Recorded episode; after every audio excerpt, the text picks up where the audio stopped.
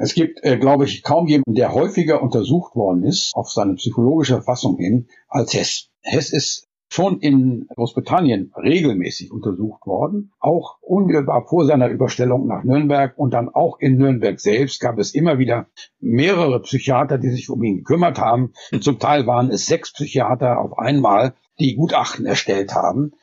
Und es war ganz klar, dass er seinen Gedächtnisverlust nur simuliert hat, dass er dass eine Amnesie, wie man das so schön sagte, tatsächlich gespielt war. Und das hat er selber dann auch in Nürnberg äh, schließlich zugegeben, dass das so war.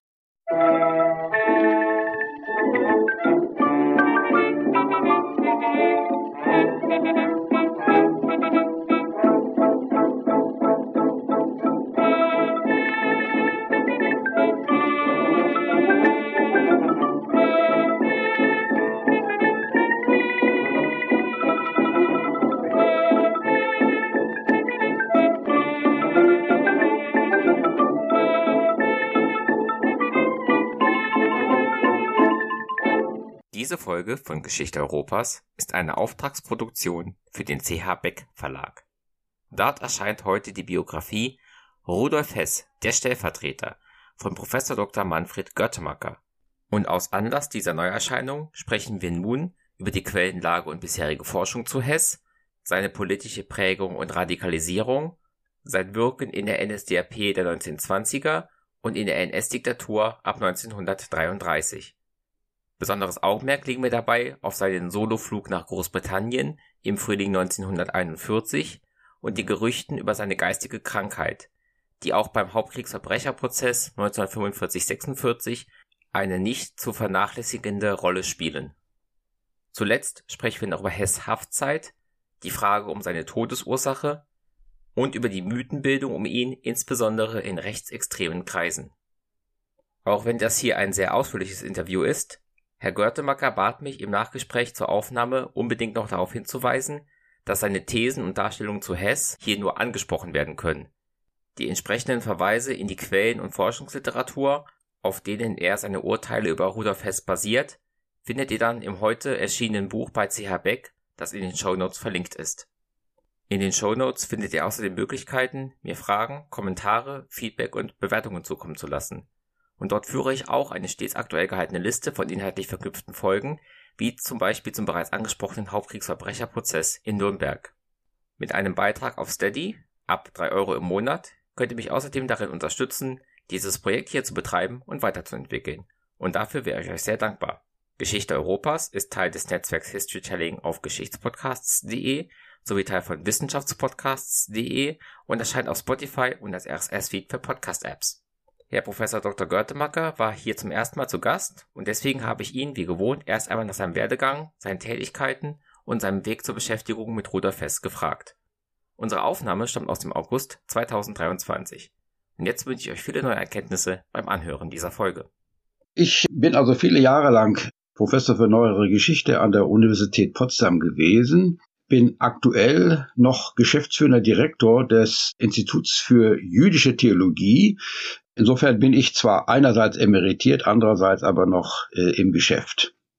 Das andere, was ich dazu vielleicht sagen will, ich bin eigentlich von Hause aus Journalist gewesen ursprünglich und wie ich immer sage, durch eine Verkettung unglücklicher Umstände in der Uni hängen geblieben. Das ist natürlich blanke Ironie, denn ich habe Spaß am Bücherschreiben bekommen und das kann man eben besser in der Universität als in dem doch sehr aufreibenden Beruf eines Journalisten. Ich habe mich allerdings äh, äh, Zeit meines Lebens immer wieder mit Journalismus beschäftigt und arbeite heute auch noch für Phoenix, habe dort eine Sendereihe zusammen mit äh, Frau Kolster, Forum Demokratie, äh, so dass mich der Journalismus nie ganz losgelassen hat.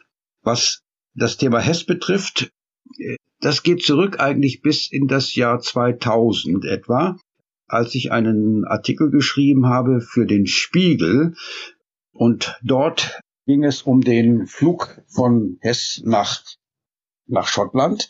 Dieser Artikel hat dann eine gewisse Fortsetzung gefunden in Großbritannien, wo ich dann 2002, 2003 in Oxford war und dort ein Seminar gemacht habe über Großbritannien und Deutschland im 20. Jahrhundert. Und da spielt dieses Thema Hess wiederum eine große Rolle. Und aus diesen beiden Entwicklungen, dem Spiegelbeitrag äh, im Jahr 2000 und dem Seminar in Oxford hat sich dann mein Interesse etwas verstärkt, mich mit Hess zu beschäftigen, weil ich da natürlich gemerkt habe, dass sehr, sehr viele Fragen offen waren und im Grunde die, ja, die äh, Quellenlage auch noch sehr schlecht war. Und ich habe mich dann auf die Suche begeben, ob man mehr über dieses Thema erfahren kann.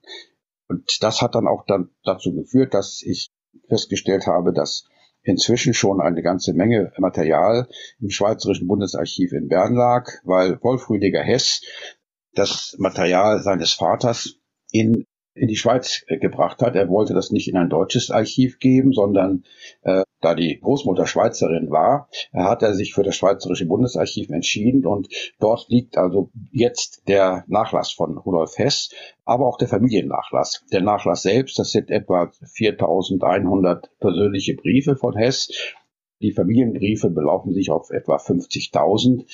Das war also ein langer Prozess, diesen Bestand durchzusehen, der aber sehr erschöpfend ist, weil man auf diese Weise Hess von äh, im Grunde 1907 bis 1987, so lange dauert dieser, dieser Briefkontakt, der dort untergebracht ist, praktisch täglich in den Kopf gucken kann, in Anführungszeichen. Das heißt also, das waren ja persönliche Briefe, die waren nicht für die Öffentlichkeit geschrieben und da man bekanntlich nicht flächendeckend lügen kann, geben diese Briefe einen hervorragenden Einblick in das Leben und die politischen Auffassungen von Hess von, vom ersten Jahrzehnt des 20. Jahrhunderts bis seinem Tod 1987. Und diese Quellen sind so einflussreich, dass sie sich entschieden eine weitere Monographie zu schreiben, weil die Forschung zu Hess war ja auch schon vorher nicht wenig. Das würde ich so nicht sehen. Es gibt praktisch nur zwei biografische Darstellungen über Hess. Das eine ist von Wolf Schwarzweller, 1974 erschienen mit einer Neuauflage von 1987, der Stellvertreter des Führers Rudolf Hess. Schwarzweller ist Historiker, aber vor allem Journalist gewesen, Chefredakteur unter anderem bei Reader's Digest und hat mehrere Bücher und Artikelserien über zeitgeschichtliche Themen geschrieben. Aber das ist ein Buch ohne eine einzige Fußnote, was auf Gesprächen mit Bekannten und so weiter basiert. Und man kann also an keiner Stelle feststellen, ob es tatsächlich durch Quellen unterlegt ist oder nicht. Also insofern ist das ein, ein Buch, was zwar ganz interessant ist, aber natürlich sehr, sehr feuilletonistisch, will ich mal sagen, ist und eben doch auch nicht sehr in die Tiefe geht, ein kleines Büchlein. Die zweite Biografie, Rudolf Hess, der Mann an Hitlers Seite, von Kurt Petzold und Manfred Weisbecker, ist 1999 erschienen. Dazu muss man wissen, Petzold war ein marxistischer deutscher Historiker aus Jena und der Humboldt-Universität Berlin und ein harter Gefolgsmann der SED. Weisbecker, ebenfalls ein marxistischer Historiker aus Jena, dort im Bereich der Faschismusforschung und zur Geschichte der deutschen Arbeiterbewegung tätig. Dieses Buch kann man im Grunde nur als eine Abrechnung mit Hess bezeichnen aus einer kommunistisch-marxistischen Sicht. Es ist daher historisch gesehen weitgehend wertlos. Ansonsten gibt es natürlich einige Darstellungen zum Englandflug oder zum Schottlandflug, unter anderem von James Douglas Hamilton oder von Eugene Bird oder von Rainer F. Schmidt vor allem, das ist das Wichtigste aus dem Jahr 2000, Bodengang eines Toren. Aber an diesen Darstellungen merkt man eben immer noch, wie problematisch es war, ohne wirklichen Quellenzugang sich mit diesen Themen zu beschäftigen. Und dieser Quellenzugang ist praktisch erst seit dem Erscheinen von, von Schmidts Buch wirklich möglich. Schmidt hat zwar sich bemüht, zum Beispiel im Public Record Office in London, sich die Quellen anzusehen, die es damals schon gab, aber auch in Großbritannien sind die Quellen weitgehend erst seit dem Tod von Hess 1987 zugänglich geworden. 30 äh, Jahre danach, also 2017. Und dieses bedeutet eben, dass erst jetzt eine wirkliche Beschäftigung mit Hess auf der Grundlage von Archivalien möglich ist. Und das war eben auch ein wichtiger Punkt für mich, mich mit dem Thema so lange zu beschäftigen. Das beginnt also im Jahr 2000 mit diesem Spiegelartikel Flug eines Paladins. Aber äh, es hat dann eben 20 Jahre gedauert, bis diese Quellen dann wirklich zur Verfügung standen, die man braucht, um eine wirklich seriöse Biografie schreiben zu können. Also mit anderen Worten, es gibt bisher praktisch keine wirkliche Biografie. Das wird jetzt sich in den nächsten Jahren möglicherweise noch etwas ändern. Aber bisher ist das ist die Bilanz äh, von, von, von Darstellungen eben doch eher, eher dünn. Die einzige Ausnahme vielleicht ist James Douglas Hamilton, das ist der Sohn des Duke of Hamilton, zu dem Hess damals geflogen ist. Der hat schon 1973 einen ersten Band über den Flug von Hess nach Großbritannien vorgelegt und das in den letzten Jahren dann immer noch mal wieder aufgearbeitet. Aber Douglas Hamilton hat nur die englischen Quellen berücksichtigen können und auch äh, nur in geringem Umfang, die nach 2017 freigegeben wurden weil er doch inzwischen auch schon ein älterer Herr ist. Ihm geht es vor allem darum, seinen Vater, den Duke of Hamilton, von Schuld reinzuwaschen, der tatsächlich auch keine Schuld trug am Flug von, von Hess oder überhaupt mit Hess in irgendeiner Weise sich in, in Verbindung gestanden hatte. Er war genauso überrascht wie alle anderen, als Hess in Schottland landete. Aber dieses, dieses, diese Bücher von Douglas Hamilton sind die, sind, sind wirklich sehr gut belegt, äh, weil er natürlich den gesamten Nachlass seines Vaters hat. Den übrigens James Douglas Hamilton auch mir dann zur Verfügung gestellt hat. Ich selber bin deswegen auch in Edinburgh gewesen und habe mir die Quellen dort selber angesehen. Gibt es darüber hinaus oder wissen Sie darüber hinaus noch von Quellen oder Quellenbeständen, die immer noch nicht zugänglich sind oder haben wir jetzt in der Geschichtswissenschaft alles, was wir brauchen? Man kann sich natürlich bei einer solchen Arbeit nicht auf einen Quellenbestand beziehen. Der Nachlass von Hess in, in Bern ist ja nur ein Quellenbestand gewesen. Es gibt umfangreiche Bestände natürlich im Bundesarchiv in Deutschland, in der, im Institut für Zeitgeschichte in München, im Militärarchiv in Freiburg, aber natürlich auch in den äh, National Archives of the United Kingdom, dem früheren Public Record Office in London, aber auch in amerikanischen Archiven. Ich habe mich also umfassend multiarchivalisch mit diesem Thema beschäftigt und soweit ich feststellen kann, gibt es eigentlich kaum noch etwas, was jetzt nicht freigegeben ist. Ich weiß von einer, einer Akte des, der Royal Military Police die nach dem Tod von Hess äh, dort angefertigt worden ist in, in Berlin. Und äh, diese Akte ist immer noch nicht, nicht frei. Möglicherweise gibt es auch noch einige Bestände in den Royal Archives, in den königlichen Archiven in, auf Schloss Windsor, die nicht freigegeben sind. Aber auch dort äh, hat es immer wieder einzelne Dinge gegeben, die freigegeben worden sind. Auch die Geheimdienstakten MI5, MI6 in Großbritannien sind natürlich nur zum Teil frei, aber das, was Hess betrifft, konnte ich doch das Wesentliche auch über James Douglas Hamilton, also Lord Selkirk, wie er anders weiß, äh, eben auch einsehen. Also insofern glaube ich, gibt es nicht mehr viel, was, was da noch, was da noch kommen kann. Dann gehen wir doch mal in Hess Biografie rein und beginnen mit seiner Kindheit, seiner Jugend. Er wird 1894 in Alexandria im damals britisch dominierten Ägypten geboren. Wie kam es dazu und wie sahen die ersten Jahre seines Lebens aus? Also der Großvater von Rudolf Hess wanderte 1865 mit seiner Familie nach Alexandria aus und gründete dort die Importfirma Hess Co., als sich der Bau des Suezkanals dem Ende näherte. Der Grund dafür waren natürlich geschäftliche Überlegungen, man glaubte, und zwar völlig zu Recht, dass sich dort durch den Suezkanal der Seeweg nach Indien entscheidend verkürzen würde, sodass dann für ein, ein Handelsunternehmen dann glänzende Startbedingungen gegeben sein würden. Das ist auch vollkommen richtig. Johann Fritz Hess, der Vater von Rudolf Hess, übernahm die Firma 1888. Sie zählte inzwischen zu den führenden Handelshäusern der Stadt und die Familie bewohnte eine große Villa in Ibrahimir im Osten von Alexandria. Dort ist Hess aufgewachsen in einer wunderbaren Umgebung, wie er das selber oft beschrieben hat. Das Haus war, war im Norden vom Mittelmeer, an den anderen drei Seiten von Wüste umgeben. Es war ländlich, es war beschaulich, aber eben auch durchaus luxuriös. Hess selber ist dann äh, in eine äh, deutsche Schule gegangen in Alexandria, die dort äh, für die deutsche Kolonie gegründet worden war. Die Familie Hess war nicht die einzige Familie, die dorthin ausgewandert ist. Es gab viele deutsche Familien dort, in der Regel Angehörige von Geschäftsleuten. Hess ging dort also zur Schule. Es kam dann äh, sein Bruder Alfred Hess 1897 zur Welt, seine Schwester Margarete Hess 1908. Und dieses Leben in der deutschen Gemeinde von Alexandria war eben durchaus deutsch geprägt, keineswegs so kosmopolitisch, wie man das vielleicht auch äh, hätte annehmen können, obwohl Hess als Kind natürlich auch mit den arabischen Kindern aus der Umgebung gespielt hat. Es gab sehr viele Engländer, es gab Italiener, natürlich auch viele Juden.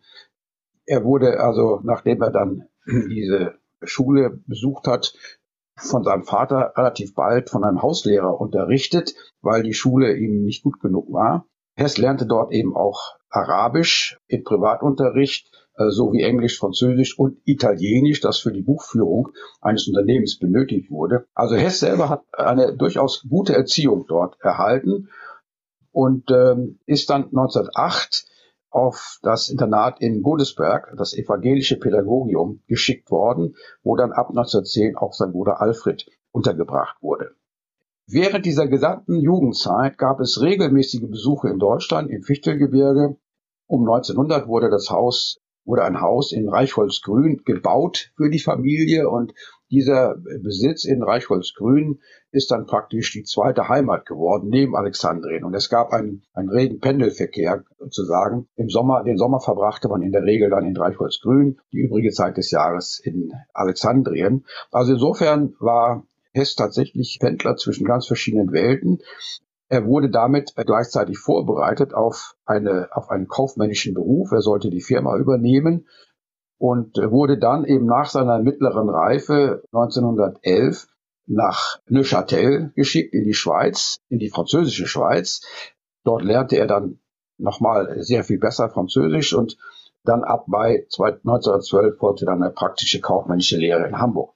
Er war also, wenn man das jetzt zusammenfasst, ein, ein durchaus gebildeter und, und, und weltläufiger Mann, der alle Voraussetzungen besaß, um dann das Geschäft seines Vaters, das Handelshaus Hess und Co. weiterzuführen. Das Problem war nur, dass er auf keinen Fall Kaufmann werden wollte. Und insofern ist er dann oder hat er die Gelegenheit genutzt, nach dem, nach Kriegsbeginn am 1. August nach München zu gehen und sich dort als Freiwilliger für den Ersten Weltkrieg zu melden. Das hatte nicht nur damit zu tun, dass er eben sehr nationalbewusst war und als Auslandsdeutscher vielleicht sogar besonders nationalbewusst war, kaisertreu, selbstverständlich konservativ, sondern hatte auch damit zu tun, dass er der Meinung war, dass durch die Flucht in den Krieg gewissermaßen hinein er sich dem Drängen seines Vaters entziehen konnte, nun tatsächlich Kaufmann zu werden, was er auf keinen Fall wollte. Ist diese nationale Prägung trotz oder wegen seines Elternhauses entstanden? Diese Prägung ist im Elternhaus absolut gängig gewesen. Diese Prägung bezieht sich aber nicht nur auf das Elternhaus an sich. Man muss einfach sehen, wenn man im Ausland ist, als Volksdeutscher in Ägypten lebt, dann hat das nochmal eine andere Dimension. Man sehnt sich immer wieder nach der Heimat, die ja schon der Großvater von Hess verlassen hatte. Also man lebte schon sehr lange in, in Alexandrien, in Ägypten, also seit 1865, wie gesagt, aber hat die Bindung an die, an die Heimat nie verloren. Und insofern ist es auch nicht ungewöhnlich, dass sich äh, der Johann Fritzes oder Fritzes, wie er meistens nur genannt wird, also der Vater von Rudolf Hess, eine Frau nimmt, die aus Hof stammte, also aus dem Fichtelgebirge. Clara Hess geborene Münch, die übrigens zur wichtigsten Bezugsperson von Hess wird, auch in späteren Jahren, wird also dann die Frau, die Ehefrau von, von Fritz Hess. Und das verstärkt noch einmal diese Neigung, immer wieder auf Deutschland hinauszugehen. Und auch die, der, der Vater von Clara Münch, beziehungsweise Clara Hess, ist eben ein, ein konservativer Mann in den Hof, also von daher ist diese, diese Prägung durch die Familie, diese konservativ-nationale Prägung durch die Familie schon sehr stark und sie wird noch einmal verstärkt dadurch, dass sich diese ganze Entwicklung von Hess in den ersten 10, 15 Jahren dann in einer, einer volksdeutschen Umgebung im Ausland abspielt. Auslandsdeutsche sind traditionell noch nationaler gesonnen als, als Deutsche, die in Deutschland selbst leben. Wir kennen das genauso aus dem Baltikum oder aus anderen Teilen der Welt und das gilt eben auch für die Familie Hess in Ägypten. Wie erlebt Hess nun den Ersten Weltkrieg, zu dem er sich gemeldet hat, als er etwa 20 Jahre alt ist? Er meldet sich, wie gesagt, freiwillig für den Ersten Weltkrieg und äh, hat eine Ausbildung dann erhalten bis Anfang November 1914 im Königlich Bayerischen Infanterieregiment König und äh, kommt dann am 4. November an die Front in Peronne. Er wird dort auf Patrouillengänge geschickt. Die, ersten, die erste Zeit dort ist nicht sehr aufregend. Es ist ein ruhiger Frontabschnitt, so dass er dann im Frühjahr 1915 dann zu einem Offizierslehrgang in die Lüneburger Heide geschickt wird. Danach kehrt er an die Front zurück und wird dann im Juni 1916 zum ersten Mal verwundet vor Verdun und dann nach seiner Genesung von Frankreich nach Rumänien geschickt, wo er dann im Juli 1917 zum zweiten Mal verwundet wird, wenn auch nur leicht, und am 8. August 1917 dann seine dritte Verwundung äh, erlebt. Diesmal ist es eine schwere Verwundung, ein Lungendurchschuss, der ihn dazu zwingt, dann also lange Zeit aus, von der Front abgezogen zu werden. Er macht danach Dienst in München und erhält ab März 1918 eine Ausbildung zum Flieger in Lager Lechfeld bei Augsburg, von wo er dann im Oktober äh, 1918 dann zur zu einer Jagdstaffel, einer bayerischen Jagdstaffel bei Valenciennes in Nordfrankreich versetzt wird. Die, die Kampfeinsätze von Hess bezogen sich also einmal auf Verdun und zum anderen dann auf die Karpaten und Rumänien. Und die Verwundungen rühren auch daher. Fliegerisch ist er kaum zum Einsatz gekommen, denn nach seiner Ausbildung hat er eine schwere Erkältung. Vermutlich war es eine spanische Grippe, die ihn dort erwischte, so dass es nur zu einem einzigen Flug über der Front kommt. Danach herrscht schon Waffenstillstand der von Hess selbst, aber vor allen Dingen auch von seiner Mutter Clara als Unterwerfung Deutschlands unter die brutale Diktatur der Feinde interpretiert wurde. Und Clara ruft dann die Jugend Deutschlands und eben auch ihren Sohn dann auf, sich mit Fleiß und Ausdauer wieder emporzuarbeiten. Also diese, dieser Einfluss der Mutter Clara, die übrigens auch während der gesamten Kriegszeit dadurch zum Ausdruck kommt, dass eigentlich in der Regel mit ihr korrespondiert, nicht mit seinem Vater. Dieser Einfluss der Mutter führt dann sicherlich auch dann nach 1918 dazu, dass, dass er das als Verpflichtung begreift, sich nun für den Wiederaufstieg Deutschlands einzusetzen. Und da haben wir dann eine erste Erklärung dafür, dass die Niederlage von 1918 als eine Wegscheide für Hess begriffen wird oder von Hess begriffen wird und dass, dass das befeuert wird durch, durch seine Mutter, die ihn dann quasi dazu dazu bringt, politische Tätigkeit aufzunehmen, auch wenn es natürlich nach 1918 zunächst einmal darum geht, die eigene Existenz zu sichern. Aber diese, dieser politische Impuls, der von der Kriegsniederlage, von der Kapitulation, vom Waffenstillstand 1918 ausgeht und, und durch seine Mutter noch einmal dann verstärkt wird in der, in der Interpretation. Diese Wegscheide ist, ist eben sehr deutlich. Das Kriegsende in Deutschland geht mit einem radikalen Umbruch vonstatten und Jahren der Unruhe. Welche Rolle spielt Hess in diesen Jahren? Hess ist ja seit Mitte November 1918 wieder in München. Äh, in München herrscht zu dieser Zeit Revolution unter Kurt Eisner, dem USPD-Vorsitzenden, der dann auch Vorsitzender des Arbeiter- und Soldatenrates in München wird und am 7. 8. November 1918 den König für abgesetzt erklärt und die Bayerische Republik ausruft. Hess wurde nun ohne Versorgung aus dem Militärdienst entlassen, wie viele andere, wie Millionen andere auch, ist also in Existenznöten.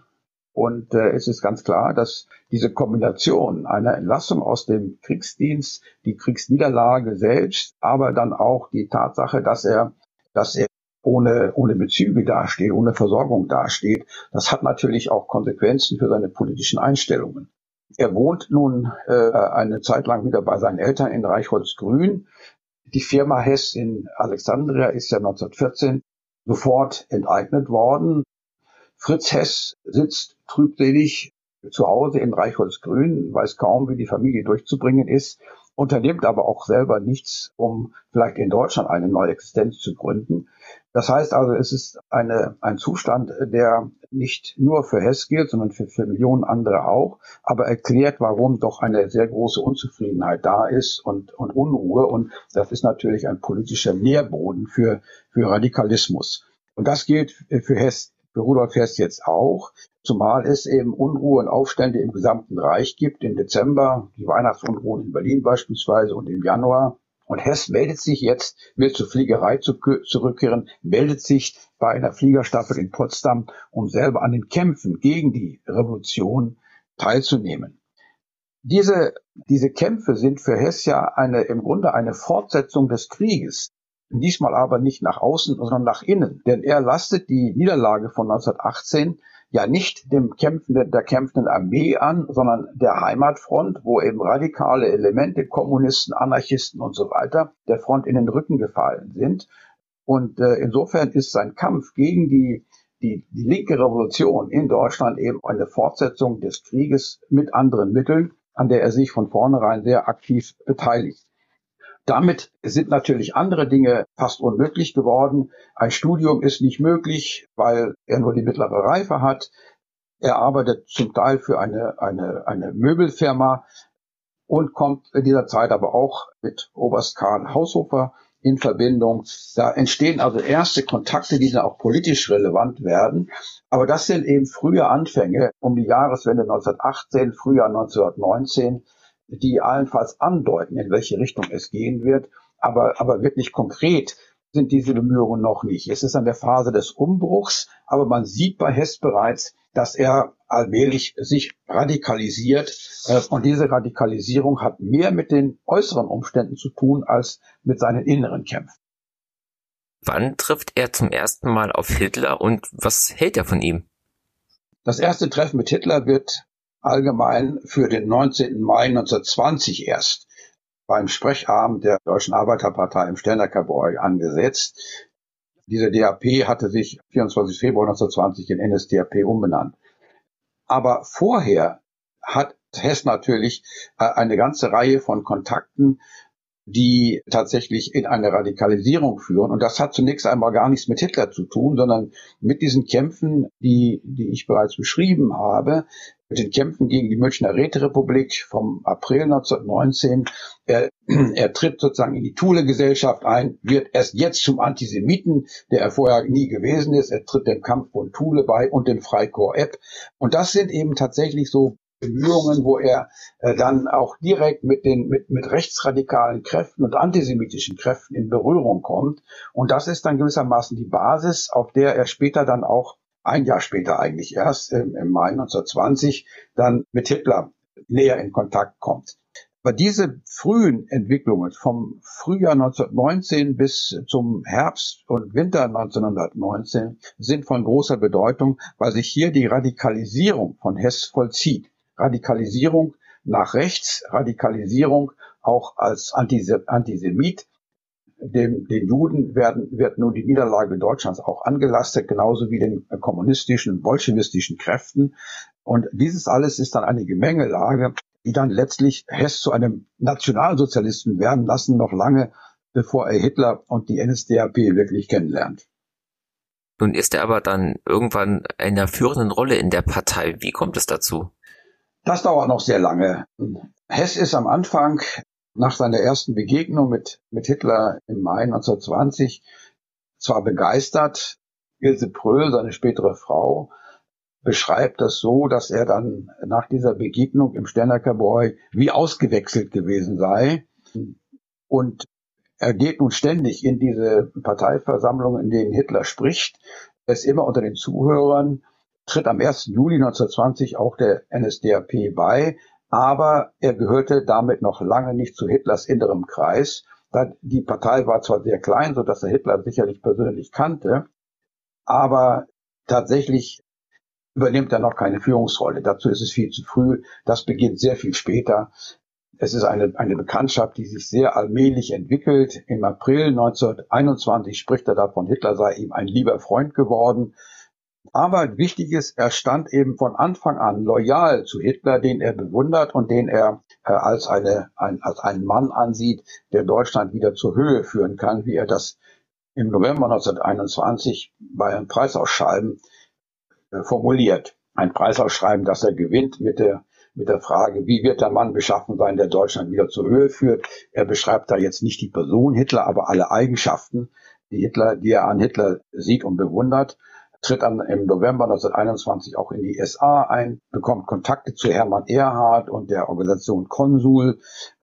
Er wirbt Studenten für eine eigene SA-Hundertschaft an der Universität in München, an der er inzwischen zum Wintersemester 1921 zugelassen worden ist, weil, weil die Regierung Hoffmann in München äh, auch Bewerber mit mittlerer Reife zum Studium zulässt, wenn sie Kriegsdienst geleistet haben, so dass er also jetzt einerseits Student ist, andererseits dann Führer einer SA-Hundertschaft an der Uni und zugleich aktiv in der Partei, wo er langsam aber sicher eine wichtigere Bedeutung eben auch für Hitler annimmt. Er ist zwar nicht Teil der Planung des Hitlerputs, wird aber an der Durchführung teilnehmen. Wie kommt es dazu? Die ganze Frage des Putsches ist kompliziert. Es gibt schon im September, Oktober 1923 immer wieder Putschgerüchte. Daran ist Hess in der Tat nicht beteiligt. Aber er nimmt am 7. November, als es konkret wird, also ein Tag äh, bevor der Putsch dann tatsächlich am, 8, am Abend des 8. November beginnt, an einer Besprechung in der Redaktion des Völkischen Beobachters teil und erhält dann von Hitler den Auftrag, am folgenden Abend beim Putsch die anwesenden Mitglieder der bayerischen Staatsregierung zu verhaften und als Geiseln zu nehmen. Das heißt also, Hess ist in, im weiteren Sinne äh, an den Gesprächen zwar beteiligt, aber nicht direkt an den Planungen zum Hitlerputsch. Wobei man sich fragen kann, wie weit die Vorbereitungen tatsächlich zurückreichen. Äh, entscheidend äh, natürlich ist, äh, sind hier andere Personen, zum Beispiel eben Hermann Göring Führer der SA seit Dezember 1922 oder eben auch, auch Wilhelm Brückner, dem das SA-Regiment München unterstand. Ähm, das sind die Leute, die hier eine, eine wichtigere Rolle spielen. Hess ist da quasi nur am Rande dabei. Während des Putsches selbst allerdings ist er ein Hauptbeteiligter. Das muss man sicherlich so sagen. Er, er verhaftet die Mitglieder der bayerischen Staatsregierung, die am Abend des, äh, des 8. November dort äh, anwesend sind er übernimmt nimmt sie als Geiseln, bringt sie zunächst beim Verlagbuchhändler Lehmann in dessen Villa südlich von München unter und, und ist auch beim Putz selber übrigens dabei. Mit umgeschnallter Pistole und seiner SA-Hundertschaft marschiert er eben auch dort in den Saal. Und ähm, nach dem Scheitern des Putsches am 9. November fährt er mit Innenminister Schweier und Landwirtschaftsminister Wutzlofer in die Berge nach Bad Tölz, wo er dann letztlich dann sich der Verhaftung durch Flucht entzieht. Aber er ist also damit, wird auch nicht in die, in die weitere Planung des Putsches beteiligt, aber am Putsch selber nimmt er eben sehr aktiv teil und, und spielt dort tatsächlich eine Hauptrolle. Er wird ja dann auch mit Hitler auf dem Landsberg in Haft sitzen und dort eine Rolle beim Erstellen des Manuskripts von Mein Kampf spielen. Können Sie die Zusammenarbeit von Hitler und Hess in den 1920ern, also vor der Machtübernahme, schildern? Ja, die Rolle von, von Hess bei, bei, bei der Niederschrift von Mein Kampf, das ist eigentlich eine Legende. Zunächst mal ist Hess ja nicht von Anfang an mit in Landsberg, sondern findet Unterschlupf bei Mitgliedern des Bundesoberland äh, in Bad Tölz und dann durch Vermittlung von Karl Albrecht Haushofer bei Ernst Schulte Strathaus in Irschenhausen am Starnberger See, eine Bekannten von Ilse Pröhl, also der späteren Frau von Hess aus der Buchhandlung in München, in der sie arbeitet. Hess zögert zunächst einmal, sich der Polizei zu stellen, will aber lieber von einem Volksgericht in Bayern verurteilt werden, als vom Reichsgericht in Leipzig, wo er mit einer wesentlich härteren Strafe rechnen muss. Und insofern stellt er sich erst am 12. Mai 1924 der Polizei und wird in der letzten Sitzung des Volksgerichts am 14. Mai, also zwei Tage später, zu einem Jahr und sechs Monaten Festungshaft verurteilt. Und erst jetzt, also im Mai 1924, kommt er in die Festung nach Landsberg, in eine Ehrenhaft, wie es so schön heißt, und verbringt dort dann die folgenden Monate mit Hitler. Hess selbst arbeitet hier an einem Gesetzentwurf zur Brechung der Zinsknechtschaft, wie es heißt, und zur Verwirklichung eines staatlichen Bankenmonopols, wie es bereits von Rosa Luxemburg und später von Heinz Neumann, dem Chefredakteur der KPD-Zeitung Rote Fahne, gefordert wurde. An mein Kampf ist Hess im Sommer 1924 nicht beteiligt. Hitler liest ihm nur einige Passagen aus dem Manuskript vor. Auch zum Begriff Lebensraum, den Hitler von Karl Haushofer übernimmt, leistet Hess keinen nennenswerten Beitrag. Erst beim zweiten Band 1925 ist er am Rande beteiligt. Vor allem Ilse Pröhl leistet nun die redaktionelle Arbeit, nicht Hess, der die Arbeit an sie weiterleitet. Allerdings ist diese Zusammenarbeit oder dieser, dieses Zusammenleben zwischen Hess und Hitler in Landsberg auch nicht ganz ungetrübt. Es gibt Konflikte und Spannungen zwischen Häftlingen, äh, insbesondere auch äh, mit Hitler wegen einiger Differenzen über, über Flugmotoren und ähnliches, also Dingen, in denen sich Hess Hitler fachlich schlichtweg überlegen fühlt. Insofern ist das nicht ganz spannungsfrei, aber man muss doch sagen, dass durch diese gemeinsame Haftzeit Hess natürlich immer näher an Hitler heranrückt und das, was vor dem Putsch eben noch nicht der Fall gewesen war, nämlich eine ganz direkte Einbeziehung von Hess in die in die in die Umgebung von äh, von Hitler, das vollzieht sich jetzt. Hier ist von einer einer unmittelbaren Loyalität und Nähe die Rede, die dann die folgenden Jahre natürlich auch anhalten wird. Und das führt auch dazu, dass dass Hitler, der am 20. Dezember 1924 aus der Haft entlassen wird, dann auch bei dem Münchner Polizeipräsidenten Pöhner interveniert, dass auch Hess entlassen wird, obwohl seine Entlassung eigentlich noch aufgrund der langen Haftzeit noch lange nicht anstand. Aber auch Hess wird dann eben auf Drängen Hitlers am 30. Dezember 1924 entlassen. Mal andersherum gefragt, welche Bedeutung hatte denn Hess für Hitler? War er für ihn in einer herausragenden Position oder war er einer von vielen Gefolgsleuten? Also Hess hat in den ersten Jahren eine viel geringere Rolle gespielt als andere. Es gibt andere wie, wie Hermann Esser beispielsweise, der sehr viel näher an, an Hitler dran war. Es gibt natürlich auch Leute wie Ernst Röhm. Ernst Röhm hatte ja eine ganz große Bedeutung, weil er sozusagen der Maschinengewehrkönig von Bayern war. Er ja, war ja Offizier der Reichswehr und, und besaß in Bayern eben ein, ein, ein, ein Machtmonopol, was die Kontrolle über die Waffen anbetraf. Die Waffen sollten ja eigentlich auf Drängen der Alliierten ausgehändigt werden oder vernichtet werden. Und äh, Röhm hat sie also versteckt und konnte damit eben die paramilitärischen Verbände, auch der NSDAP, immer wieder ausrüsten. Das heißt also, Röhm hatte eine ganz große Bedeutung für Hitler. Hermann Esser als Propagandist auch.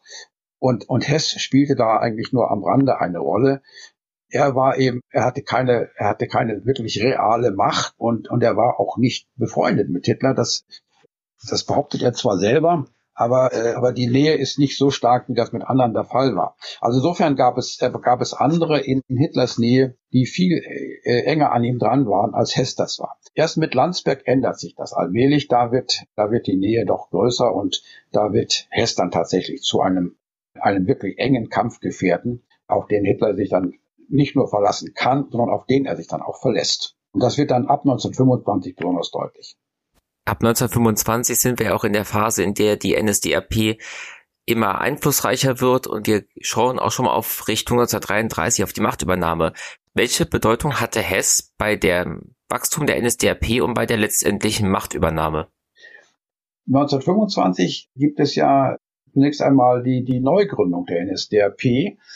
Die NSDP war ja nach dem Putsch sofort verboten worden und, und wird nun also am 27. Februar ist das 1925 neu gegründet. Hess ist auch daran nicht beteiligt. Hess will zu dieser Zeit zusammen mit Karl Haushofer in der Deutschen Akademie Karriere machen. Die Deutsche Akademie ist quasi eine Vorläuferinstitution des heutigen Goethe-Instituts und Karl Haushofer gründet diese Deutsche Akademie zusammen mit dem Theologen und Kirchenhistoriker Georg Fallschifter und dem Historiker Hermann Onken in München. Und äh, Karl Haushofer, der ja Hess sehr gewogen ist, Hess studiert bei ihm, seitdem er an der Münchner Universität ist und Karl Haushofer bietet Hess äh, gegen die Entrüstung von Onken und, und Fallschifter an, dort mitzuarbeiten in der Deutschen Akademie. Das führt allerdings dann zu einem Zerwürfnis äh, zwischen Haushofer und den beiden anderen, so dass also nicht nur Haushofer aus der äh, Akademie ausscheidet, sondern auch Hess aus der Akademie sofort wieder ausscheidet.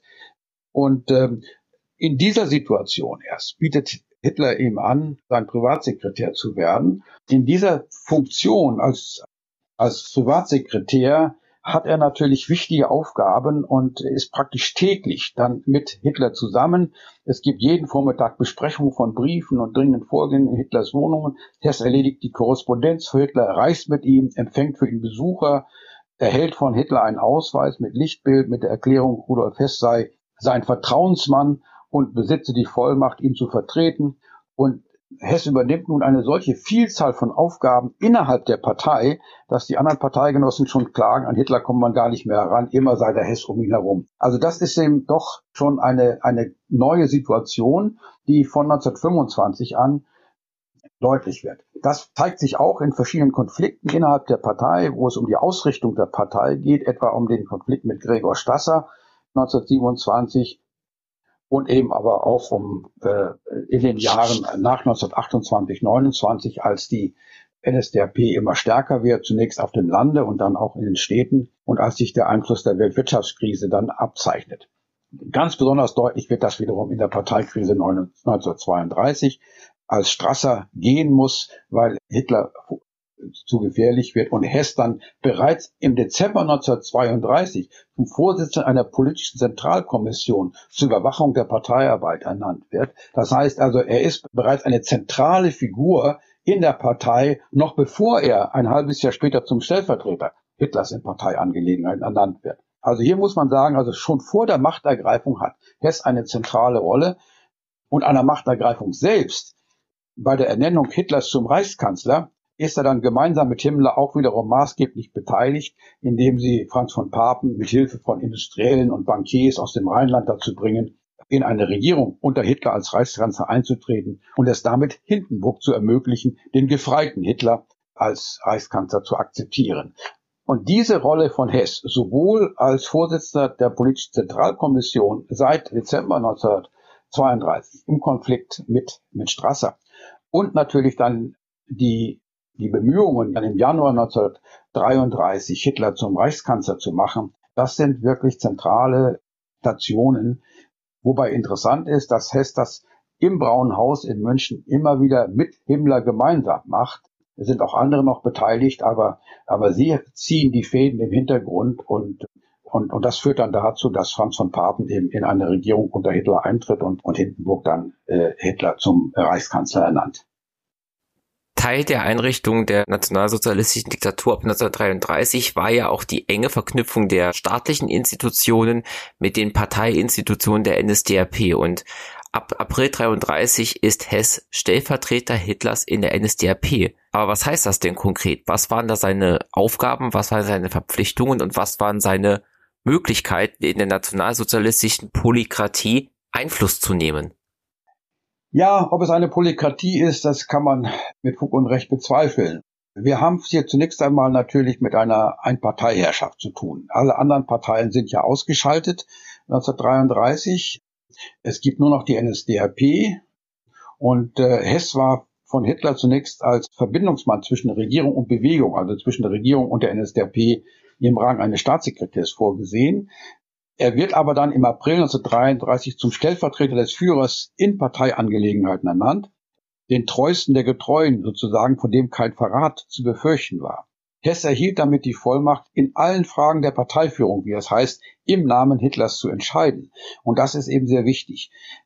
Das heißt also, Hess gewinnt eine zentrale Position. Er hatte sie schon im Grunde seit der Politischen Zentralkommission im Dezember 1932 gehabt, aber jetzt mit der NSDAP, mit Hitler an der Regierung, hat das natürlich nochmal eine ganz andere Qualität. Die Partei ist zentral für die Machtposition, die Hitler eben in, in Staat und Gesellschaft hat. Hess kontrolliert die Partei mit Hilfe von seinem seines Stabsleiters Martin Bormann. Und äh, diese, diese Position des Stellvertreters hat dann tatsächlich oder im Grunde wie eine, wie eine Krake, die ihren Einfluss immer mehr ausbaut.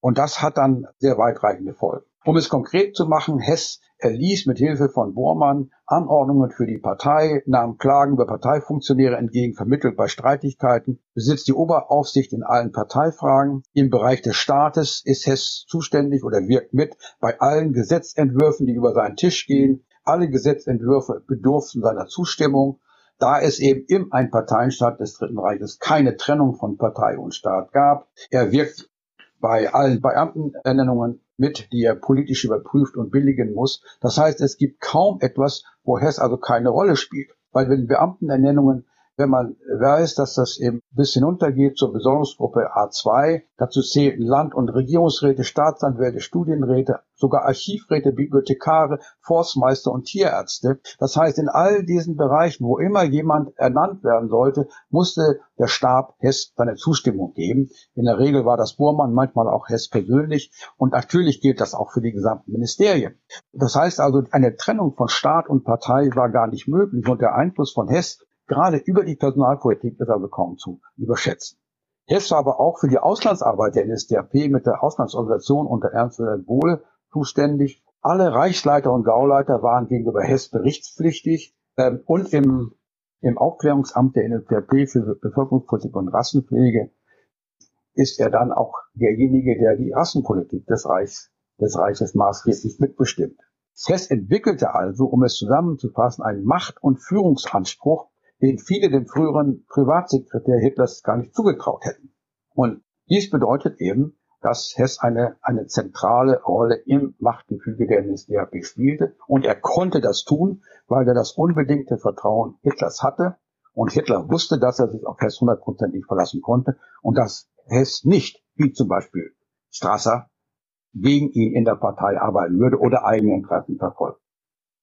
Kann man denn nachvollziehen, ob Hess Einfluss hatte auf solche Ereignisse wie den Röhmputsch oder auf Maßnahmen wie die sogenannten Rassegesetze?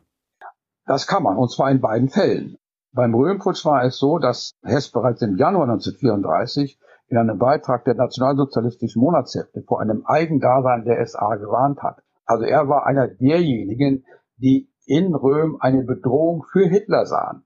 Ich selber bin zwar der Auffassung, dass Röhm niemals gegen Hitler sagen wir, geputscht hätte. Aber Hess sah das anders. Hess sah darin eine Bedrohung für Hitler und damit für die gesamte Bewegung. Denn Hitler war zentral. Er war das Symbol für die nationalsozialistische Bewegung. Ohne Hitler, so Hess, würde es diese Bewegung nicht mehr geben. Und deswegen bekämpfte er jeden, ebenso übrigens wie Bormann, der gegen Hitler etwas unternehmen versuchte oder hätte unternehmen können. Und die SA, das muss man einfach sehen, war ja 1934 eine unglaubliche, ein unglaubliches Machtinstrument. Es gab über vier Millionen, über vier Millionen SA-Mitglieder. Das heißt, der, der Röhm kommandierte quasi eine, eine gewaltige Streitmacht, die der, die der, der, die der Reichswehr mit ihren 100.000 Mann natürlich weit überlegen war. Also insofern war das schon eine reale Situation, in der man äh, von einem Eigendasein der SA sprechen konnte. Und Hess ebenso wie übrigens Himmler, der äh, sich noch schärfer gegen Röhm wandte, warnen schon Monate vor dem sogenannten Röhm-Putsch, den es ja nie gab, wir wissen, also vor dem Vorgehen gegen Röhm, davor, dass die SA eine zu starke Machtstellung haben wird. Also insofern ist er unmittelbar beteiligt. Wenn man die konkreten, den konkreten Tag sich anschaut, Hess ist Hitler nach Bad Wiese gefolgt, als Röhm verhaftet wurde, war aber an den Morden, die dann folgten, wiederum nicht direkt beteiligt, er billigte sie aber im Nachhinein. Und bei den Nürnberger Rassengesetzen von 1935 war, war er tatsächlich auch beteiligt, weil Hess das Rassenpolitische Amt der NSDAP unterstand seit Mai 1934 und gemeinsam mit dem Leiter, dem Rassenhygieniker Dr. Walter Groß, wurden hier die antisemitischen Maßnahmen vorbereitet, die dann in Nürnberg auf dem Parteitag 1935 beschlossen wurden. Dies galt besonders für das sogenannte Blutschutzgesetz von Nürnberg, während das Reichsbürgergesetz im Innenministerium unter Wilhelm Frick entworfen wurde. Aber bei den Rassengesetzen war es ganz zentral beteiligt. Können wir einen solchen Einfluss auch in der Außenpolitik feststellen, also wenn es um Kriegsvorbereitung und die Kriegspläne geht? Der, in der Außenpolitik war der Einfluss von Hess bedeutend geringer. Er begrüßte zwar etwa die Rheinlandbesetzung im März 1936 nachdrücklich, ebenso wie den Aufbau der Wehrmacht und die allgemeine und die Einführung der allgemeinen Wehrpflicht ein Jahr zuvor. Aber zum Beispiel an der Volkstumspolitik im Ausland war er kaum beteiligt. Diese wurde ja dann vom Büro Cossel und dann von der SS weitgehend übernommen. Eine Ausnahme waren, äh, waren die Beziehungen zu Italien. Er hat ja schon Anfang der 20er Jahre nach dem Marsch auf Rom von Mussolini und der Machtergreifung von Mussolini in Italien, also Machtergreifung ist jetzt das falsche Wort, da wurde ihn ja dann vom italienischen König aufgedrängt, hat er sich immer an Mussolini als Vorbild gehalten und, und das gilt eben auch äh, in den 1930er Jahren wirkt beispielsweise an der Vorbereitung des deutsch-italienischen Eingreifens in den Spanischen Bürgerkrieg im Sommer 1936 mit, vermittelt dort die entscheidenden Kontakte zwischen den spanischen ähm, ja, Franco-Anhängern und, ähm, und Hitler. Er begleitete Mussolini bei dessen Deutschlandbesuch im September 1937 persönlich und reiste im Oktober 1937 auch selbst nach Italien, um an den Feierlichkeiten 15. Jahrestag des Marsches auf Rom teilzunehmen. Das heißt also, die deutsch-italienischen Beziehungen waren für Hess doch sehr wichtig und da nimmt er aktiv auch teil. Sehr begrenzt waren die Kontakte nach England. Sie wurden hauptsächlich durch Franz Gerl, Dr. Franz Gerl aus Hindelang vermittelt, der auch eine Praxis in London betrieb und prominente Engländer zu seinen Patienten zählte, unter ihnen auch, unter ihnen auch Unterhaus Abgeordnete. Also hier gab es also gewisse Kontakte, weil Gerl in Hindelang natürlich auch zum persönlichen Freund, zum persönlichen Freundeskreis von, von Hess gehörte. Aber auch der Herzog und die Herzogin von Windsor, die im Oktober 1937 Deutschland besuchten, waren auch bei Hess privat in Harlaching zu Gast. Also hier gab es durchaus auch einige Kontakte, die blieben allerdings begrenzt und auf die Außenpolitik, gerade auch gegenüber England, nahm Hess wenig Einfluss. Was aber nicht heißt, dass er sich nicht ständig informieren ließ. Und hier war entscheidend Albrecht Haushofer, der für das Auswärtige Amt arbeitete und sehr viel in, in, in Großbritannien und auch in den USA unterwegs war und Hess also regelmäßig mit Informationen über das Verhältnis zu England unterrichtete oder versorgte, sodass also Hess zwar unterrichtet war, auch wenn er selber zunächst wenig Einfluss auf die Außenpolitik nehmen konnte. Was ja besonders interessant ist, angesichts der Tatsache, dass er ja nachher mit dem Flug nach England berühmt werden wird. Ja, das ist richtig, aber man muss natürlich sehen, äh, Hess hat, wie gesagt, durch Albrecht Haushofer sehr gute Informationen darüber, wie die Stimmung in Großbritannien ist. Und, und Hess ist frühzeitig besorgt, dass, dass die Beziehungen zwischen Großbritannien und Deutschland auch angesichts der Kriegsplanungen, die er ja auch kannte, gerade gegenüber, also der Tschechoslowakei, gegenüber Polen, gegenüber Russland, dass, dass diese, diese schlechten Beziehungen zu Großbritannien, die Probleme, die es mit Großbritannien gab, möglicherweise zu einer Situation führen würden, wie im Ersten Weltkrieg, dass Deutschland also mit einer Zwei-Fronten-Situation konfrontiert sein würde. Und das, das lehnte er natürlich total ab. Da war er sehr stark besorgt. Und damit ist er schon eigentlich schon um das Jahr 1938, 39 bestrebt, die Beziehungen zu Großbritannien zu verbessern. Dabei spielt Franz Gerl immer wieder eine große Rolle. Aber Gerl hat natürlich keinen Einfluss und insofern hat auch Hess keinen Einfluss. Also er ist informiert, er ist besorgt, aber er kann selber nicht viel unternehmen. Die Kritik an Hitler, auch an Hitlers Person, nimmt allerdings in diesen Jahren sehr, sehr deutlich zu. Also das gilt schon für die Besetzung der Sudetengebiete der, der Tschechoslowakei nach dem Münchner Abkommen vom 30. September. Damit war Hess auch nicht direkt befasst, aber er hielt das Risiko für beträchtlich. Und das galt natürlich noch viel mehr für die folgende Zerschlagung der Resttschechei im März 1939. Das wurde von Hess und auch von seiner Frau übrigens als große Bedrohung wahrgenommen, zumal Albrecht Haushofer ihn gewarnt hatte, Bomben auf Prag würden Krieg mit Großbritannien bedeuten. Hier wird also erstmals eine deutliche Distanzierung von Hess gegenüber der Außenpolitik Hitlers erkennbar. Und natürlich war ihm auch klar, dass gerade eben mit äh, dem Angriff auf Polen dann alle Bemühungen um einen Ausgleich mit England nicht mehr nicht mehr sinnvoll waren. Es recht galt dies selbstverständlich nach dem Regierungsantritt Churchills im Mai 1940, der Entsendung von Samuel Orr als Botschafter nach Madrid und Außenminister Halifax als Botschafter nach Washington. Damit waren die wesentlichen Leute, die also für eine Appeasement-Politik, für eine Beschwichtigungspolitik gegenüber Deutschland eintraten, nicht mehr im Amt. Und danach war ein, ein Frieden mit England äh, auf, auf bisherige Weise, so wie man das lange Zeit vielleicht vorgestellt hat, überhaupt nicht mehr denkbar. Wie reagiert Hess denn nun auf den Kriegsausbruch und auch auf die Kriegserfolge in Polen, bevor es ja dann im Mai 1940 dann mit dem Angriff auf Benelux und Frankreich auch zu zunehmenden Kämpfen mit dem Vereinigten Königreich kommt? Besorgt. Das kann man in einem Wort zusammenfassen. Hess ist durchgängig besorgt. Er findet zwar natürlich den, den schnellen Sieg über Polen äh, sehr beeindruckend, genauso wie wie den Sieg über Frankreich. Er ist ja selber dann auch in Frankreich an, an der Front zur Besichtigung und reist sozusagen den Truppen hinterher. Aber er sieht natürlich auch, dass nach dem deutschen Angriff auf Polen mit der Kriegserklärung Großbritanniens und Frankreichs an Deutschland genau die Situation eingetreten ist, die er schon befürchtet hatte. Zumal ja der Angriff auf die Sowjetunion schon längst eine beschlossene Sache war äh, und, und damit eben die Zwei-Fronten-Situation da war, die, die er eben sehr stark fürchtete.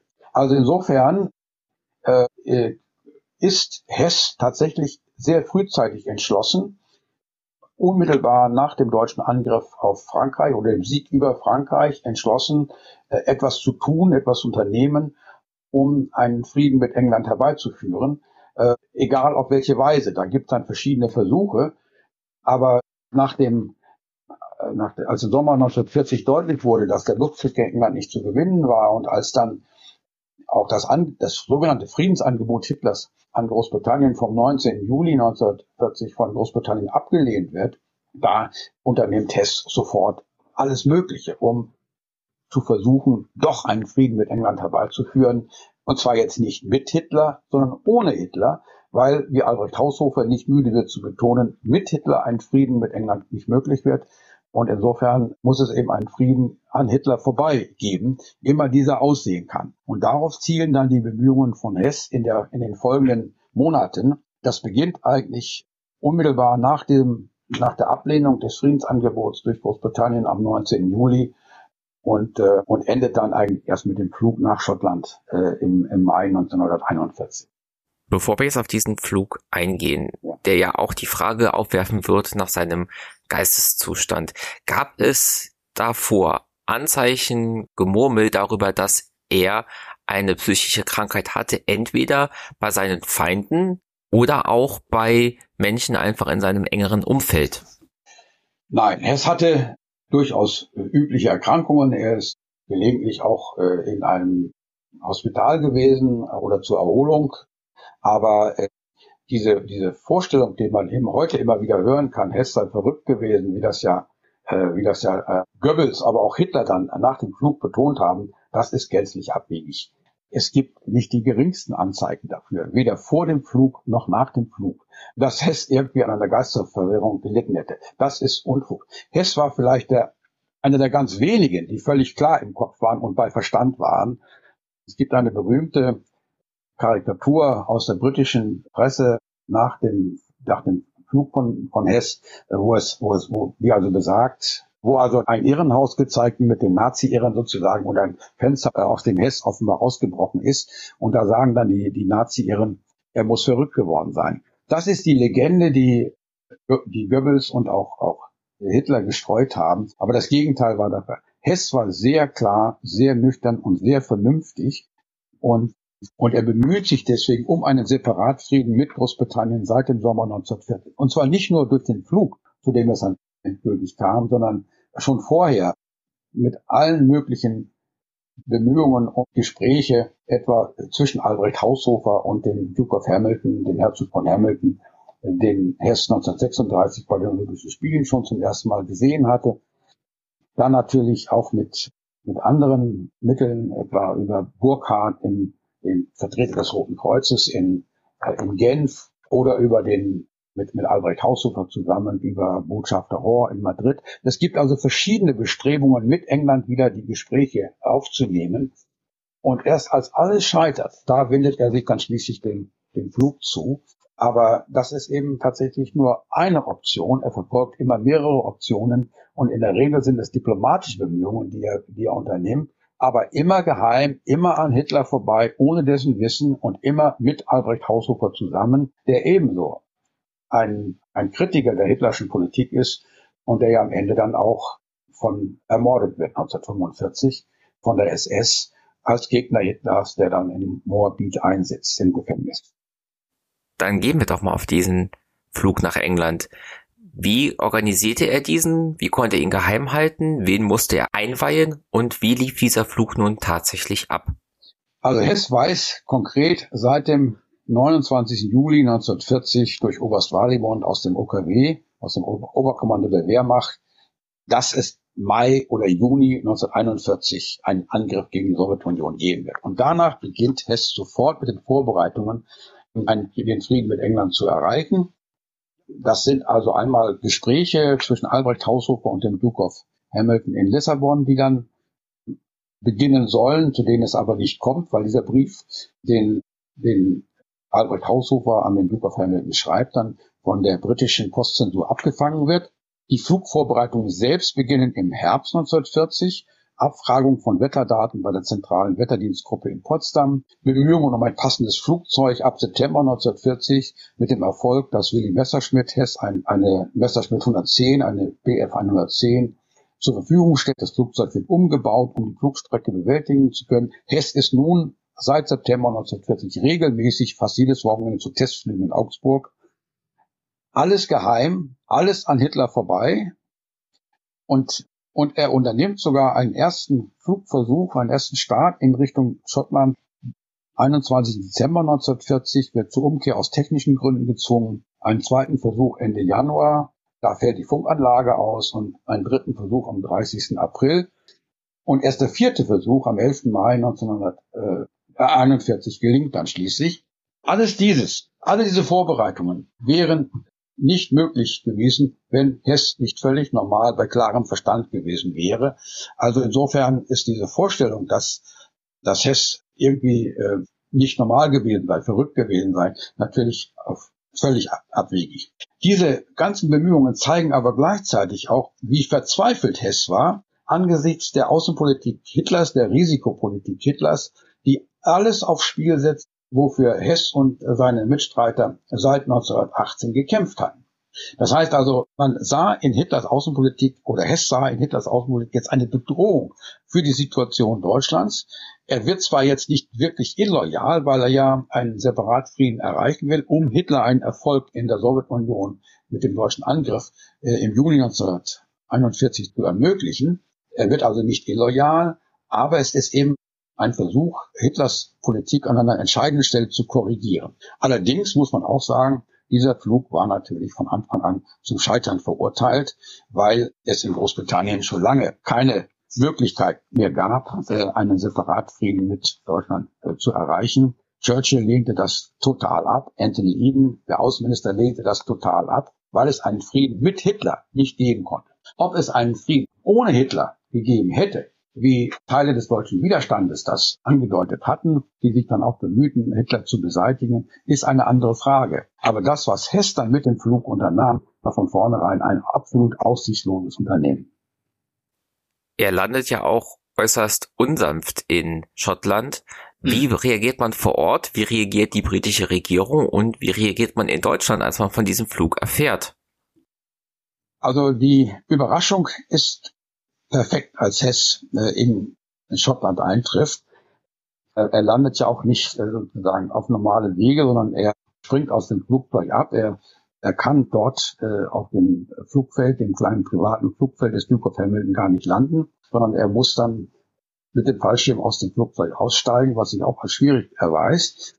Und er ist dann aber leicht verletzt, wird aber dann dort gefangen genommen und identifiziert nach ein, nach ein, zwei Tagen allerdings erst, obwohl er sich relativ schnell zu erkennen gibt. Und die Überraschung sowohl beim Duke of Hamilton wie auch bei Churchill ist natürlich grenzenlos, dass der Stellvertreter des Führers plötzlich in Großbritannien gelandet ist. Und zwar nicht, wie es ja vielleicht denkbar gewesen wäre, auf normalen Wege, dass er als Parlamentär gekommen wäre, sondern tatsächlich mit einem Kampfflugzeug, mit einem Jagdflugzeug in Großbritannien dann angekommen ist. Also von daher ist die Überraschung grenzenlos. Die Frage stellt sich dann, was machen wir mit ihm? Wird er ein normaler Kriegsgefangener? Äh, wird er als prominenter Gefangener irgendwie anders äh, behandelt? Was können wir aus ihm herausholen an Informationen? Was hat er überhaupt zu bieten? Welche Vorschläge hat er? Dieses alles wird dann an mehreren Orten in Großbritannien näher verfolgt. Zunächst in Mitchell Place, einem, einer Villa südwestlich von London. Da zeigt sich allerdings sehr schnell, dass, dass Hess überhaupt nichts zu bieten hat. Er hat zwar Vorschläge, die einigermaßen absurd sind, Rückgabe der Kolonien, Separatfrieden und so weiter, aber aber es zeigt sich ja, dass das äh, mit Hitler nicht abgestimmt ist und dass Hess eigentlich leeren Händen gekommen ist. Er wird dann eben von Mitchell Place dann nach Wales verfrachtet und bleibt dort bis Kriegsende während die Engländer große Mühe haben, nun sowohl den Amerikanern auch als auch den Russen zu erklären, dass sie mit Hess und mit Deutschland nicht gemeinsame Sache machen, sondern dass Hess tatsächlich auf eigene Initiative gekommen ist und dass die Engländer nicht damit zu tun haben. Es gibt übrigens, äh, das gehört zu den Legenden dazu in der Literatur, die Vorstellung, Hess sei durch den britischen MI5 oder MI6 nach Großbritannien gelockt worden und, äh, und um, um dort eben tatsächlich dann welche Geheimverhandlungen zu führen. Die Russen haben das übrigens auch befürchtet. Stalin hat mehrfach versucht, genauer herauszufinden, ob hier tatsächlich von den Briten ein doppeltes Spiel gespielt wurde, was nicht der Fall war. Aber diese Verdächtigungen, die sich bis in Literatur heute hinein halten, sind natürlich naheliegend, wenn man, wenn man sieht, dass, dass Hess tatsächlich einen Flug nach Großbritannien unternommen hat, der eigentlich nicht möglich war. Denn dieses Flugzeug konnte eigentlich solche weiten Strecken gar nicht fliegen. Das mussten Zusatztanks eingebaut werden. Dann ist er zweimal der britischen Flugabwehr entkommen, was auch schwierig genug war. Und er ist schließlich mit dem Fallschirm gelandet, was, was auch schwierig war, weil man bei einer Messerschmitt 110 bei der Fluggeschwindigkeit von über 500 Stundenkilometern eigentlich nicht einfach aus der Maschine aussteigen kann. Also insofern war das schon ein gewaltiges Unternehmen, was viele Fragen aufwarf. Und diese Fragen sind natürlich in England auch gestellt worden.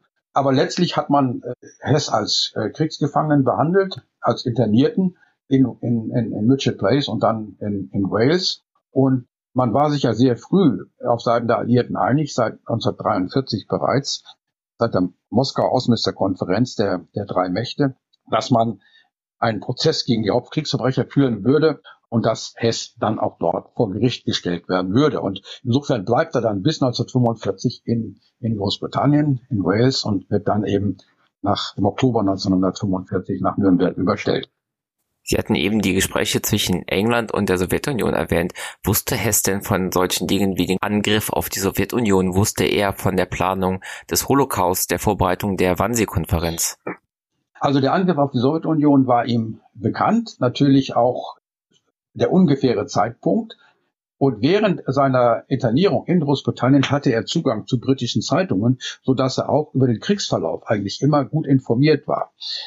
Man kann also nicht sagen, dass er nun von der Außenwelt abgeschnitten war. Das galt für eine kurze Zeit nach seiner, nach Beginn seiner Internierung, aber im Laufe der Zeit ist das halt immer mehr aufgeweicht worden, sodass dass er durchaus, durchaus Kontakt hatte äh, zur Außenwelt. Allerdings war der Briefverkehr mit der Außenwelt sehr stark eingeschränkt. Er konnte also jetzt nicht ungehindert korrespondieren. Auch der Kontakt zur Familie war über Monate hinweg eben unterbrochen. Aber Ganz abgeschnitten von Informationen zur Außenwelt war Hess nicht. Er konnte sich sogar in Teilen, vor allen Dingen in Wales dann, relativ frei bewegen, auch außerhalb seiner, seines, seines, seiner, seiner Unterbringung, seiner Unterkunft dort. Die Leute dann im Ort wussten, dass sich Hess dort aufhielt. Das heißt also, es war alles nicht so streng abgeschottet und und geheim, wie man das vielleicht vermuten würde. Und Hess selbst, wie gesagt, war auch einigermaßen gut informiert über den Kriegsverlauf und, und das, was dort geschah. Also von daher, von daher muss man einfach sagen, dass, dass er weiterhin Anteil nahm an dem, was, was um ihn herum geschah und nicht völlig unbedarft dann 1945 nach Nürnberg überstellt wurde.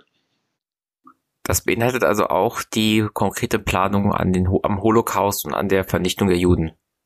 Ich würde sogar noch einen Schritt weitergehen. Hess war ja 1935 an dem Nürnberger Rassengesetz beteiligt gewesen.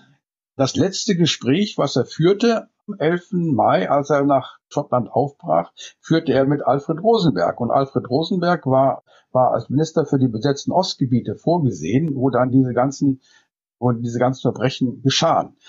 Das heißt also, Hess war in diese Verbrechen unmittelbar einbezogen, auch wenn er natürlich äh, oder wenn er vielleicht den Holo von dem Holocaust an sich nichts gewusst hat oder von den genauen Planungen. Im weiteren Sinne war er an der Judenverfolgung äh, selbstverständlich beteiligt und zwar sowohl innerhalb des Reiches als auch dann mit Blick auf den Vernichtungsfeldzug im Osten. Und dass er das letzte Gespräch mit Rosenberg führte, sagt eigentlich alles und äh, zeigt, dass, dass es da in dieser Hinsicht keineswegs unschuldig war. Allerdings hat er dann natürlich an den, an den weiteren Dingen, die dann im Zuge des Feldzuges gegen die Sowjetunion geschahen, natürlich nicht mehr beteiligt sein können, weil er sich da schon in Großbritannien befand. Wie reagiert er auf das Kriegsende und auf Hitlers Selbstmord? Er informiert sich regelmäßig über, über Zeitungen, die er in Großbritannien zur Verfügung gestellt bekommen hat. Es hat natürlich auch Gespräche mit den Wächtern gegeben dort. Das heißt, er war über das, was dort geschah, durchaus informiert. Das zeigt sich auch daran, dass er wiederholt mit Vertretern des, des, des schweizerischen, der schweizerischen Botschaft Kontakt hatte und auch darum bittet, in die Schweiz ausreisen zu dürfen vor Kriegsende und, und nach Kriegsende in Europa, also nach dem 8. 9. Mai, will er sogar zu seiner Familie zurück mit der Begründung, das wäre ja ungefähr so wie in Großbritannien selbst, weil ja nun Deutschland von den Alliierten besetzt sei. Und insofern könnte dort genauso gut bewacht werden wie in, wie in Wales. Also mit anderen Worten, er, er reagiert auch durch sein persönliches Verhalten auf den direkten Kriegsverlauf sehr unmittelbar. Und man kann wirklich sagen, dass er, dass er umfassend informiert war. Eben haben Sie das Jahr 1945 angesprochen. Dort findet der Nürnberger Hauptkriegsverbrecherprozess statt. Hess ist einer der Angeklagten. Wie läuft jetzt seine Rückkehr nach Deutschland ab und wie verläuft für ihn dieser Hauptkriegsverbrecherprozess? Hess wird am 8. Oktober 1945 von Wales nach Nürnberg überstellt, wird dort eingeliefert in das Gefängnis im Nürnberger Justizpalast, wo ja der Prozess dann stattfindet. An dem Prozess selbst beteiligt sich Hess eigentlich gar nichts. Er ist geradezu teilnahmslos, äußert sich nicht, lässt alles von seinem Anwalt Alfred Seidel machen. Äh, erst am Ende spricht er einige Schlussworte. Aber was noch viel interessanter ist, er simuliert eben zu Beginn des Prozesses Gedächtnisverlust und der Prozess gegen ihn beschränkt sich auf zweieinhalb Verhandlungstage. Also der Prozess gegen Hess selbst ist relativ kurz im Vergleich zu vielen anderen Angeklagten dort, äh, gegen die also über, über Tage, Wochen hinweg dann verhandelt wird. Das ist bei Hess nicht der Fall. Also er beteiligt sich selber praktisch gar nicht, sitzt relativ teilnahmslos auf der Anklagebank und, ähm, und das, das Reden überlässt er eben seinem Anwalt. Alfred Seidel selber hat dazu äh, durchaus auch beigetragen, weil er in Abstimmung mit Hess ihm erklärt hat, dass er sich nicht beteiligen solle, weil Seidel der Meinung war, dass jede Äußerung von Hess die Situation für ihn nur verschlimmern würde. Denn Seidel hat ja versucht, ihn auf alle nur mögliche Weise aus Nürnberg herauszuholen, also ihn also auf, Freisch auf Freispruch zu plädieren, weil er der Meinung war, Hitler, Hess könne an den, an den Untaten Hitlers gar nicht beteiligt gewesen sein in, im Krieg, auch an dem Angriffskrieg selbst nicht, weil er da ja sozusagen ein Alibi hatte, weil er in England war und weil er nach England aus freiem Stücken geflogen sei, quasi als Parlamentär, gegen den man gar nicht verhandeln dürfe. Das heißt, Seidel hatte juristisch gesehen durchaus gute Argumente, auf Freispruch zu plädieren und er befürchtete, wenn, wenn Hess dort tatsächlich sich selbst äußerte, dann würde das eben kontraproduktiv sein. Das zeigt sich übrigens auch bei den Schlussworten. Die werden dann vom, vom Vorsitzenden Richter dann relativ schnell abgeschnitten.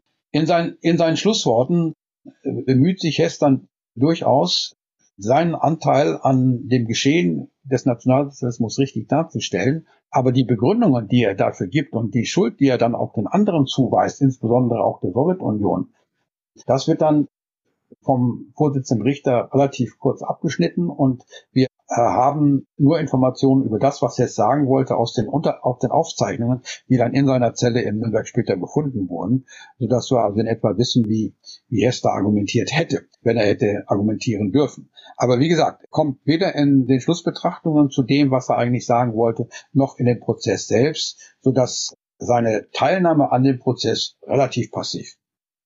Sie sagten eben, er habe diesen Gedächtnisverlust simuliert. Sie sind sich also sicher, dass sämtliche Ideen bezüglich Geisteskrankheit, Gedächtnisverlust nicht real sind. Nein, es gibt, äh, glaube ich, kaum jemanden, der häufiger untersucht worden ist auf seine psychologische Fassung hin als Hess. Hess ist schon in Großbritannien regelmäßig untersucht worden. Auch unmittelbar vor seiner Überstellung nach Nürnberg und dann auch in Nürnberg selbst gab es immer wieder mehrere Psychiater, die sich um ihn gekümmert haben. Zum Teil waren es sechs Psychiater auf einmal, die Gutachten erstellt haben. Und es war ganz klar, dass er seinen Gedächtnisverlust nur simuliert hat, dass er dass eine Amnesie, wie man das so schön sagte, tatsächlich gespielt war. Und das hat er selber dann auch in Nürnberg äh, schließlich zugegeben, dass das so war.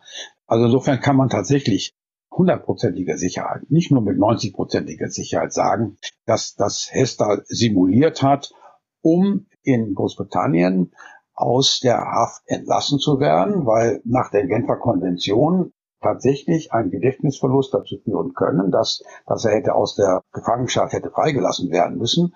Und auch in Nürnberg versucht er das immer wieder, zum Teil um die, seine Gegner irre zu führen, zum Teil aber auch um, um selber dann besser dazustehen. Also von daher ist das ein, eine hysterische Amnesie, wie ein, ein Psychiater das nannte, oder wenn man, wenn man was vielleicht noch präziser sagen kann, reines Simulantentum. Von einer psycho psychologischen oder, oder psychischen Erkrankung kann überhaupt nicht die Rede sein. Wie erlebt er diese Haftzeit in Spandau? Was sind die Bedingungen und sein Verhältnis zu den Mitgefangenen? Und gibt es zu irgendeinem Zeitpunkt seinerseits Reflexionen seiner Taten während des Nationalsozialismus? Hess wird äh, ja erst im äh, Juli 1947 nach Spandau überführt das hängt damit zusammen, dass das Gefängnis in Spandau noch nicht fertig ist und dass man sich vor allen Dingen zwischen den Alliierten nicht einig ist, wie man die Gefangenen dort behandeln soll. Die Russen insbesondere plädierten für absolute Isolation auch der Gefangenen untereinander. Äh, das, dazu kommt es auch in gewisser Weise. Das heißt also, die Haftbedingungen in Spandau sind außerordentlich schwierig. Hess selbst reagiert darauf auch mit mit Protesten äh, indirekt. Er gilt als ein schwieriger Häftling, hält seine Zelle nicht in Ordnung, hat wenig Kontakt zu den anderen Mitgefangenen, erweist sich als renitent in vieler Hinsicht. Aber, aber das ist nur die Anfangszeit. In, in den späteren Jahren entwickelt er durchaus Kontakte zu den anderen Häftlingen und auch, auch zum Gefängnisgeistlichen aber Kontakte zu seiner Familie, die versucht er zu vermeiden. Bis Ende der 60er Jahre gibt es da überhaupt keine Besuche von Seiten seiner Familie in, äh, im Gefängnis, weil Hess das selber nicht will. Obwohl sich außerhalb des Gefängnisses natürlich sowohl Ilse Hess als auch dann später Wolf Rüdiger Hess immer wieder bemühen, für ihn die Haft zu erleichtern oder auch ihn sogar frei zu bekommen, etwa mit Hilfe von Bischof Theodor Heckel vom Evangelischen Hilfswerk, aber auch mit Publikationen von Ilse Hess über Briefe aus Spandau etwa, in denen sie auf das Schicksal der Gefangenen in Spandau aufmerksam macht. Alle diese Bemühungen und auch die Bemühungen um Hafterleicherung scheitern lange Zeit und eigentlich bis zum Ende am Widerstand der Sowjetunion. Das gilt auch für britische und zum Teil amerikanische Versuche, Hess irgendwann freizubekommen aus humanitären Gründen in den 70er, 80er Jahren. Auch alle Bundespräsidenten seit Gustav Heinemann haben sich für die Freilassung von Hess eingesetzt, aus humanitären Gründen. Zuletzt gilt dies für Bundespräsident von Weizsäcker, der im Juli 1987, kurz vor dem Tod von Hess, in Moskau bei Gorbatschow für die Freilassung von Hess aus humanitären Gründen einsetzt. Alle diese Versuche scheitern, sodass Hess äh, tatsächlich in äh, Spandau bis zum Lebensende bleibt. Seit 1966 als einziger noch verbliebener Häftling, nachdem alle anderen dann, äh, die mit 20 Jahren Haft bedacht worden waren, äh, entlassen worden sind. Also insofern ist das eine sehr einsame Angelegenheit für Hess dort. Die Kontakte werden zwar besser etwa zu seinem Pfleger äh, Abdallah Melari, mit dem er sogar Arabisch spricht, oder eben auch zu seinem Gefängnisgeistlichen, wie gesagt. Aber insgesamt ist Hess ein sehr isolierter Gefangener, der auch praktisch wenig Außenkontakte hat. Ab Ende der 60er Jahre dann zwar Besuche von seiner Familie und auch natürlich Briefwechsel, aber dieser Briefverkehr ist für sich auch interessant. Das sind ja hunderte von Briefen, die da gewechselt werden. Er darf einmal im Monat schreiben, aber diese Briefe sind insofern bemerkenswert, als da natürlich nie von Politik die Rede ist, nie von der Vergangenheit, nie von den, äh, von dem Flug sondern es geht immer nur um familiäre Dinge, um, um persönliche Dinge, die er schreiben kann. Alles andere wird, wenn, wird schwarz markiert, wird zensiert, so dass das nicht an die Öffentlichkeit dringt. Und insofern ist es eine sehr isolierte Haftzeit, die es dort verbringt, über einen Zeitraum von 40 Jahren, von 1947 bis 1987. Um seinen Tod ranken sich ja auch Erzählungen, Mythen, Verschwörungen. Die Frage, ob es ein Suizid war oder ein Mord. Was können Sie uns dazu sagen? Der, der Tod von Hess ist eigentlich, eigentlich sehr eindeutig. Es handelt sich um Selbstmord. 17. August 1987. Hess hat schon vorher mehrfach versucht, sich das Leben zu nehmen. Im Juni 1941 in Mitchell Place, dann 1945 in Main Court in Wales, dann am November 1956 in Spandau und erneut am Februar 1977 mit einem Messerschnitt in die Pulsader in Spandau. Das heißt also, es gibt vorher schon äh, vier Selbstmordversuche und erst der fünfte Versuch gelingt dann im August 1987. Er hängt sich mit einem Elektrokabel am, am, am Fenstergriff und wird dann eben dort so aufgefunden und alle Versuche, ihn wiederzubenehmen, scheitern. Er ist noch nicht, hat noch Puls, als er aufgefunden wird, wird dann aber ins Hospital verlegt und stirbt dort an den Folgen dieses Selbstmordversuchs. Ähm, äh, die verschiedenen Obduktionen, die es dazu gab, genauer gesagt, es waren zwei. Eine Obduktion durch die, durch die Briten, die dafür zuständig waren, und eine zweite Option, die in München stattfindet, auf Veranlassung seines Sohnes Wolf Hess, die erste Obduktion ist sehr eindeutig. Bei der zweiten Obduktion fehlen wesentliche Körperteile, also Erhängung am Hals und äh, so dass man dort zu einem sehr vorsichtigen Urteil kommt und das nicht endgültig bestätigen kann, dass er Selbstmord begangen hat und nicht erdrosselt worden ist. Aber äh, nach allem, was was ich dazu äh, an Quellen gesehen habe, an, an polizeilichen Untersuchungen durch die Militärpolizei, wie auch durch durch die Obduktion durch den, durch den Arzt in London. Das deutet alles ganz eindeutig auf Selbstmord hin. Äh, auch die, die psychologischen Bewertungen durch den Gefängnisfahrer äh, zeigen eigentlich sehr klar, dass, wie, er, wie der Gefängnisfahrer sagte, Hess am Ende seines Weges angekommen war. Inwieweit er tatsächlich noch gewusst hat, dass äh, Richard von Weizsäcker sich in, bei Gorbatschow im Juli 1987 für ihn eingesetzt hatte, also einen Monat vorher, und dass dieser Versuch gescheitert war, wiederum, weil, weil die Sowjets nicht bereit waren, ihn rauszulassen, weil Gorbatschow das auch innenpolitisch nicht riskieren konnte, den Stellvertreter des Führers freizulassen, das wissen wir nicht. Wir wissen nur, dass noch einen letzten, äh, ein letztes Gesuch um Entlassung gestellt hat, das wurde abgelehnt und danach hat er Selbstmord begangen.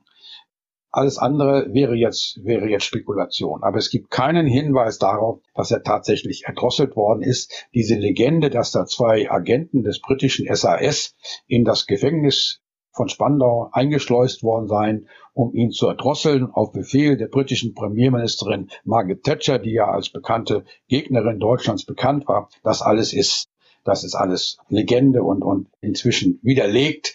Und zum Teil wurden, wurde da auch mit, mit Fälschungen im Archiv gearbeitet, um die britischen Motive zu verändern. Also mit anderen Worten, all diesen Legenden ist überhaupt nichts dran.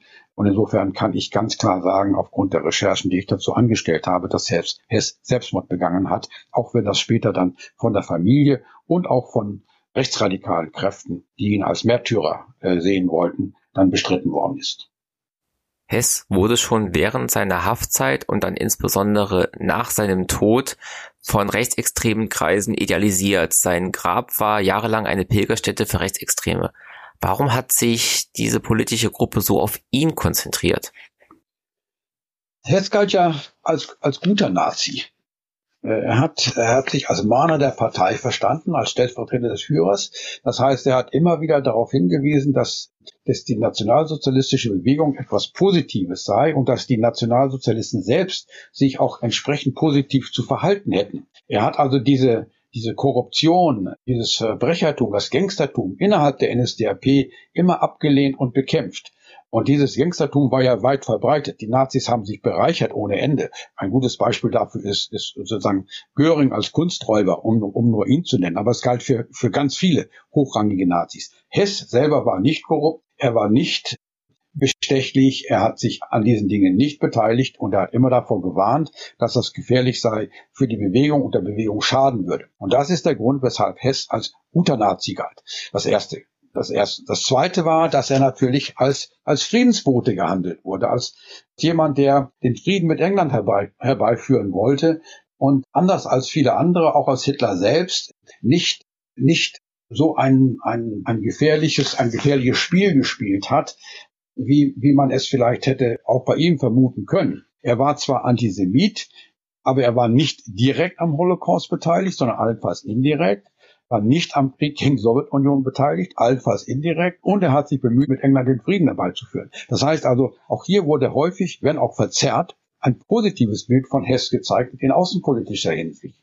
Und, und dann natürlich der Tod in Spandau. Das, äh, das war ja schon, schon klar, unmittelbar nach seinem Tod, dass das eben ausgenutzt werden würde von den von rechtsradikalen Demonstranten. Schon am Abend des Todes, als das bekannt wurde, versammelten sich also Demonstranten vor dem Spandauer Gefängnis. Hess ist dann nach nach München gebracht worden und er ist dann in aller Stille geheim auf einem Friedhof in, im Süden von Bayern beigesetzt worden, einem geheimen Ort, den, den nur die Familie und, und die Bundesregierung kannte. Und er ist dann sieben Monate später dann umgebettet worden nach Wunsiedel, auch wiederum in aller Stille, um da Demonstrationen auszuschließen. Dennoch gab es natürlich immer wieder Demonstrationen zu seinem Grab nach Wunsiedel, sodass die Familie dann am Ende dann die, die Einebnung dieses Grabes beschlossen hat um diese Demonstrationen und die Probleme, die sich damit immer wieder verbanden, zu vermeiden. Also er galt, wie gesagt, als ein, als eine, als ein guter Nazi, gab ein positives Bild von ihm und